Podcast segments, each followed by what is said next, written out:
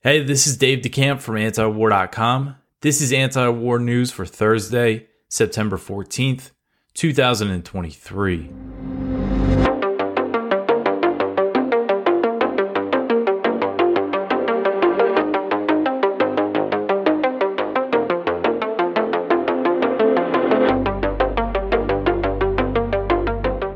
All right, so the first story at the top of antiwar.com today Russia has doubled its ammunition and tank production despite Western sanctions. So the New York Times reported Wednesday that Russia has been able to significantly ramp up its production of ammunition and other armaments despite Western sanctions meant to degrade the country's military industry. According to one senior Western defense official, before the invasion of Ukraine, Russia could produce 100 tanks a year. Now they can make 200. Western officials also believe that Russia is on track to produce 2 million artillery shells per year, twice the amount they estimated Russia could make before the war. So, as a result of the increase in production, Russia can make more ammunition than the US and Europe combined. The US and its NATO allies are working to bolster their production, but results are not expected to be seen for, for years, for at least a few years. NATO Secretary General Jens Stoltenberg previously said that Ukraine was using artillery rounds at a faster rate than the entire alliance can produce. So, a senior Estonian Defense Ministry official estimated that Russia's current ammunition production is seven times greater than the West's, and that includes the US and all of its NATO allies. So, seven times higher. That's pretty significant. And these figures really demonstrate how time is on Russia's side in this conflict.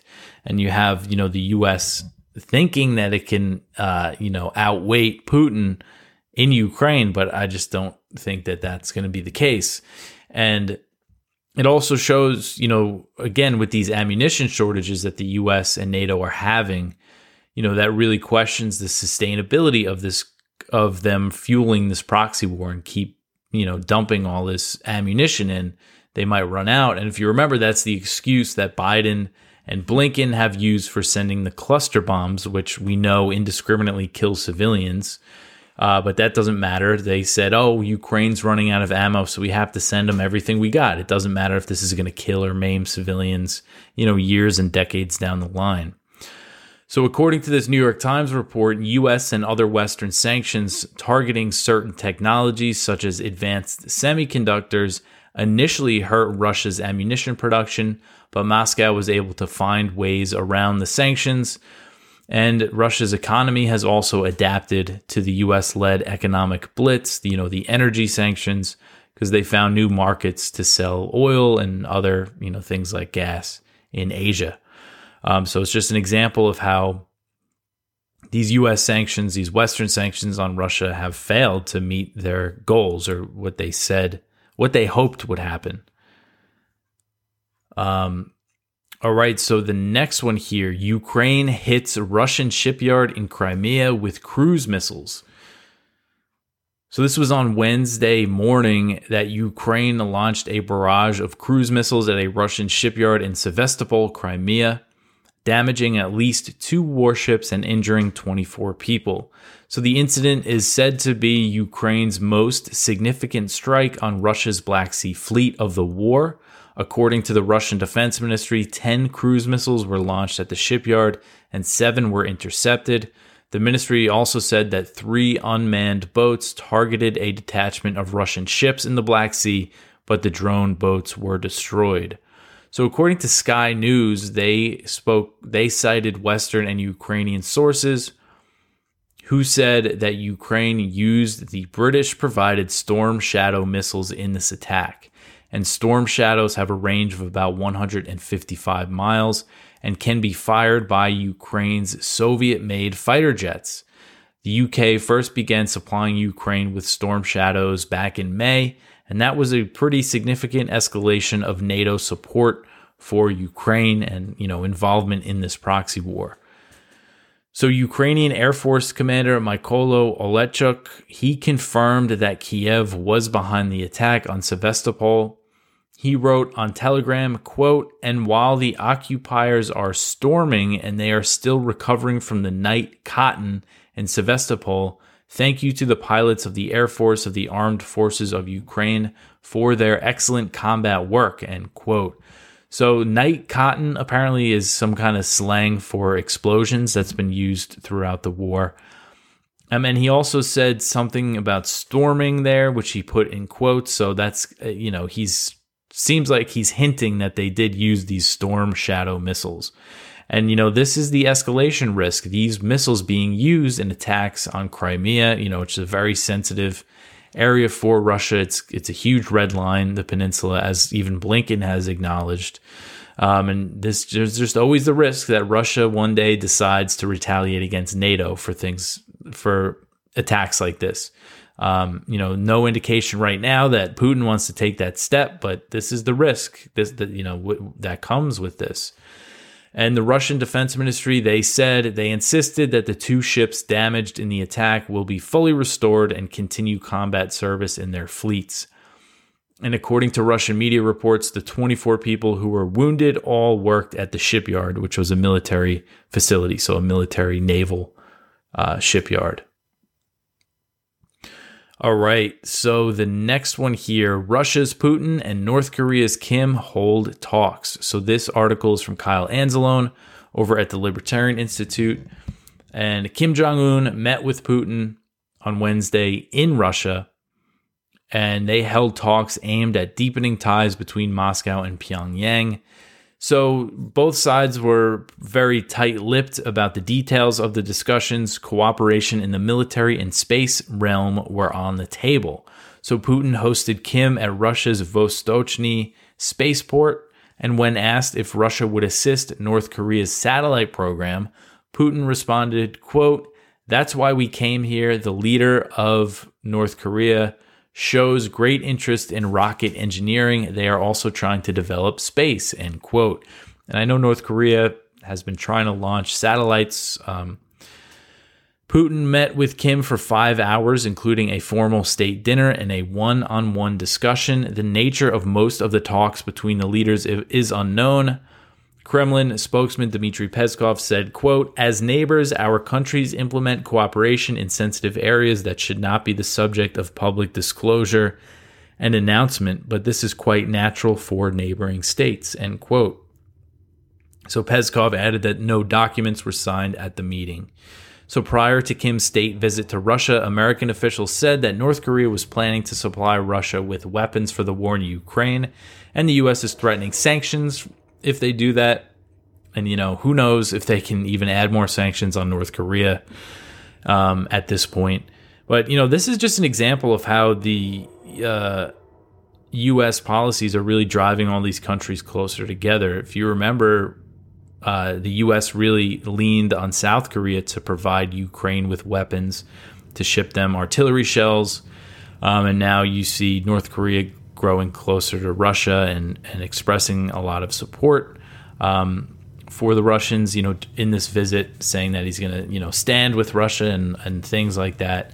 Um, so we just see these new partnerships, these new alliances being formed. All right, so the next one here Romania says that drone fragments from Ukraine war do not pose threat. This is another one from Kyle, and this is uh, the Romanians found more drone fragments. Um, Bucharest reported finding more fragments of what is to believed to be a drone in a region of Romania bordering Ukraine. The Romanian government continues to assert that debris from the war in Ukraine does not pose a threat. So while they're finding these fragments, which are likely Russian of Russian drones or uh, who knows, potentially Ukrainian air defenses. I guess that's possible, but they are saying they're likely drone fragments. And this is um, a result of the Russian bombardment of Ukraine's Danube River ports. Ukraine's Danube ports are just across the river from Romania. The Danube River acts as a natural uh, border between the two countries. And of course, Romania is a NATO country, so there's just always the risk of escalation. But after these uh, latest debris was discovered, the Romanian defense minister said that they do not pose a threat. So again, Romania is really trying to downplay the situation here. NATO is as well, while you had, you know, the Ukrainians really trying to play it up because they want NATO to intervene directly on their behalf. That's in their interest. So always have to keep that in mind when we see claims from Ukraine. Uh, all right, so the next one here the U.S. is clearing jungles in the Pacific for new airfields. So, the head of U.S. Pacific Air Forces said Monday that the Air Force was clearing out jungles in the Pacific to build new airfields and restore old ones as part of the branch's preparation for war with China in the region. So, the Air Force is working to expand its bases as part of a plan to become more mobile in the Pacific, and they call this concept agile combat employment. Pacific Air Force's Commander General Kenneth Wilsbach said the Air Force is looking for more money to facilitate the military buildup. So he said this at a Air and Space Forces uh, conference that took place earlier this week. And he said, quote, We're going to be clearing out the jungle. We're going to be resurfacing some of the surfaces there so that we will have a fairly large and very functioning agile combat employment base an additional base to be able to operate from, and we have several other projects like that around the region that we'll be getting after. This that takes resources to be able to accomplish, and so those are some of the resources that I argue for when I go back to headquarters. End quote. He said that the Air Force requested funds for additional construction in the Pacific for its 2024 military budget. Wilsbach said that every new base in the region is a new area that China would have to target. So he said, quote, Every single additional airfield that I can operate from is another in a contingency or crisis or conflict is another airfield that China has to put into their targeting folders and then allocate resources toward them, which dilutes their ability to shut us completely down. End quote. So he said this before, Wilsbach, that that's the goal of this of expanding uh, the U.S. military presence, specifically the Air Force, obviously, in this region, is that they want to give China more targets that they have to hit, that they have to worry about.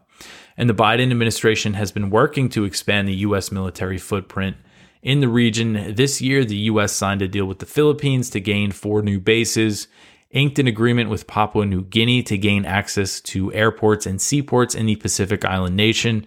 The U.S. is also expanding its presence in Australia under the AUKUS Pact. So these countries, you know, should understand that what they are allowing is targets in a future war. Uh, that that's what the U.S. is creating here. And Wilsbach also has his eyes on newer weapons and said the Air Force needs to modernize to face China. He said, quote, there's some modern modernization for some of our current current platforms that are very critical for maintaining dominance in some of our mission areas because while we have been doing a lot of things in the Middle East for the last 20 years, China's been resourcing for near peer competition, end quote. And as I went over yesterday, Air Force Secretary Frank Kendall, who he spoke at the same conference and he made similar comments about how the US has been busy, you know, wasting its time against terrorists uh, in the Middle East while China has been preparing for a war with the US, you know, in this region, in its backyard over Taiwan, essentially. Um, all right, so the next one here Chinese scientists make world's most powerful radar chip. So, this is an article from the South China Morning Post, and it's interesting. I think it goes well with the top story about the sanctions not stopping Russia's capability to produce weapons. Um, so it says amid US tech sanctions, Chinese scientists say that they made the world's most powerful radar chip. So, a research team with a major Chinese defense company says that it has built a radar chip with a record power output using s- semiconductor technology that is subject of strict US sanctions. The finger sized chip can generate radar signals with, with peak power reaching 2.4 kilowatts. it is one or two orders of magnitude higher than the performance of similar powered amplifying chips in most existing radar systems. Um, so very powerful. And again, so this uses technology that the US is trying to deny China, that they put these export controls on, that they convinced other countries, the Netherlands and Japan, to also place export controls. And what the US has kind of done unintentionally, even though, you know, it might have been obvious to some people, is that they've really sparked this uh, domestic Chinese, you know, semiconductor industry. Um, you know, now instead of being more reliant on imports for this stuff, it looks like they're creating their their own uh, industry or in, you know increasing their own industry. Um, so it's just an example of how the, you know the U.S. is trying to use sanctions with which they can use to really hurt the economies of smaller countries, but they're trying to use this this tool against big countries like Russia and China, and it doesn't seem to be working out too well. Um, so I just thought that was interesting. Uh, if you want to read more about that, go check it out at the South China Morning Post. Um, the next one here Israeli airstrikes kill two Syrian soldiers. So, more Israeli airstrikes in Syria.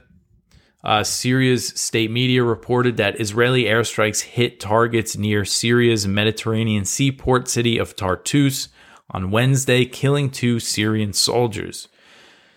So the report said that strikes targeted air defense positions, and on top of the two Syrian soldiers that were killed, six more were wounded, and there was material damage. So the strike was, uh, according to this military source, it took place at 5:22 in the afternoon, which marked a rare daytime attack, as Israeli airstrikes on Syria are typically launched late at night or early in the morning. So, by my count, this attack marks at least the 24th Israeli bombing of Syria this year. And the Israelis frame their airstrikes in Syria as operations against Iran and Hezbollah, but they often kill Syrians, as they did here, and they damage civilian infrastructure. Um, they said this was a military target, but the last known Israeli airstrike in Syria was on August 28th, and that targeted the Aleppo airport and temporarily put it out of service for the fourth time within a year that they did that. Um, so Israel, you know, they never really comment on individual airstrikes in Syria, so they haven't said anything about this, which is typical. Um, and I know I you know use Syrian state media, but from my experience, they're reporting on the Israeli airstrikes. If anything, downplays the damage and the casualties. Uh, okay, so the next one here is some good news. Australian MPs urge the US to drop charges against Assange. So, a group of 63 members of Australia's parliament have urged the US to drop the charges against WikiLeaks founder and Australian citizen Julian Assange who faces up to 175 years in prison if extradited to the US and convicted for exposing US war crimes. So, according to The Guardian, the 63 MPs, which include members of Australia's House of Representatives and Senate, said in a letter that if Assange is extradited, there will be a sharp and sustained outcry in Australia. So Assange has been held in London's Belmarsh prison for over four years on no charges, as the US is trying to extradite and imprison him for publishing documents obtained by a source, which is a standard journalistic practice. So if Assange is convicted, it would have grave implications for press freedom in the United States and around the world, since he's not an American citizen and the US is trying to extradite him. So the Australian lawmakers said in the letter that they were, quote, resolutely of the view that the prosecution and incarceration of the Australian citizen Julian Assange must end, end quote. They expressed support for a cross party Australian parliamentary delegation that is due to visit Washington next week to lobby for Assange's freedom. They said, quote, it serves no purpose, it is unjust, and we say clearly as friends should always be honest with friends that the prolonged pursuit of Mr. Assange wears away at the substantial foundation of regard and respect that Australians have for the justice system of the United States of America. End quote. So the letter is the latest sign that the Australian government is stepping up the pressure on the US to end its persecution of Assange. So this is good to see. You know, we've just seen a lot of this pressure. Uh, Blinken, he rejected Australia's concerns when he visited the country in July. Uh, but Canberra has refused to drop the issue. So hopefully we keep seeing more of this and hopefully this pressure uh, does something. All right, so the next story here the US military resumes missions out of Niger bases. So this article is from the Associated Press. Just saw this right before um, I went to record. So the US military has resumed flying drones and manned aircraft out of air bases in the Niger more than a month after a coup temporarily halted all those activities there. And this was said by the head of U.S. Air Forces for Europe and Africa. So, since the July coup, the 1,100 U.S. forces deployed in the country have been confined inside their military bases. Last week, the Pentagon said some military personnel and assets had been moved from the airbase near Niamey, which is the capital of Niger, to another in Agadez, which I believe is that big airbase 201, the big, you know, $100 million drone base that the US built a few years ago. So, in response to a question from AP on how the U.S. would was able to continue its counterterrorism missions without those flights, General James Hecker, the top Air Force commander for Europe and Africa, said that in recent weeks, some of those intelligence and surveillance missions have been able to resume due to U.S. negotiations with the junta. He said, quote, For a while, they weren't doing any missions on the bases. They pretty much closed down the airfields through the diplomatic process we are now doing. I wouldn't say 100% of the missions that we were doing before, but we're doing a large amount of missions that we were doing before, end quote. Um, so this is kind of a sign, you know, we saw some reports saying that the US was willing to work with the military junta because they didn't want to give up their military presence. So it seems like uh, at least the U.S. isn't really pushing for a military intervention to oust the the coup leaders. Um, but you know, it still could happen with ECOWAS, and France has been more hawkish on this. Uh, so only time will tell what happens there. But unfortunately, you know, I hoped, I naively hoped that the end result of this coup would have been the U.S. and France just getting out of there and leaving them alone. But of course, that's a stupid thing to hope for. Um, so it seems like the U.S. is happy to stay there and work with them. Um, so we'll see again if there's going to be an, still an intervention, ECOWAS intervention, because I think if it ultimately happens, the U.S. would ultimately back it. Um, all right, so the last one here: how the Navy spent billions on the on the little crappy ship. So this is an article from ProPublica about U.S. Navy littoral combat ships. And they have a nice uh, summary at the beginning that I'm just going to read because this is a pretty extensive article.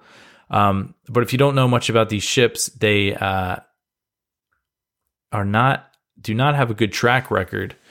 Um, so I'll just read a few of the key takeaways from this article. One Navy secretary and his allies in Congress fought to build more littoral combat ships, even as they broke down at sea and their weapon systems failed the Navy wound up with more ships than it wanted at an estimated lifetime cost that could reach $100 billion or more. The Navy's haste to deliver ships took precedence over combat ability. Without functioning weapon systems, the vessels are like a box floating in the ocean, one former official said. Sailors and officers complained they spent more time fixing the ships than sailing them. The stress led many to seek mental care. Top Navy commanders placed pressure on subordinates to sail the ships, even when the crews and vessels were not fully prepared to go to sea. Several major breakdowns in 2016 exposed the limits of the ships and the crews, each adding fresh embarrassment to a program meant to propel the Navy into a more technologically advanced future. So, just a big example of all the waste that goes into all this military spending that the U.S. does. Um, you know, you get weapons systems like this that barely function. Uh, but that is it for the news for today. Please go check out our viewpoints. We have one from M. Reza Behnam, Iran Interrupted, Mossadegh, the Shah, Khomeini, and the U.S. press. One from Jacob Hornberger, Why They Hate Us. One from John and Nisha Whitehead, How the Government Weaponizes Surveillance to Silence Its Critics. One from Daniel Larison Ignore the threat inflation about Chinese overseas bases. And our spotlight is from Eli Clifton. NYT op ed page obscures authors' Saudi funding. And that is everything. You could always help us out just by sharing the show, liking, subscribing on YouTube, all that stuff. Oh, one thing, sorry. Uh, yesterday's show, I had to upload it late. I had some internet troubles, um, so I didn't put it up at the usual time.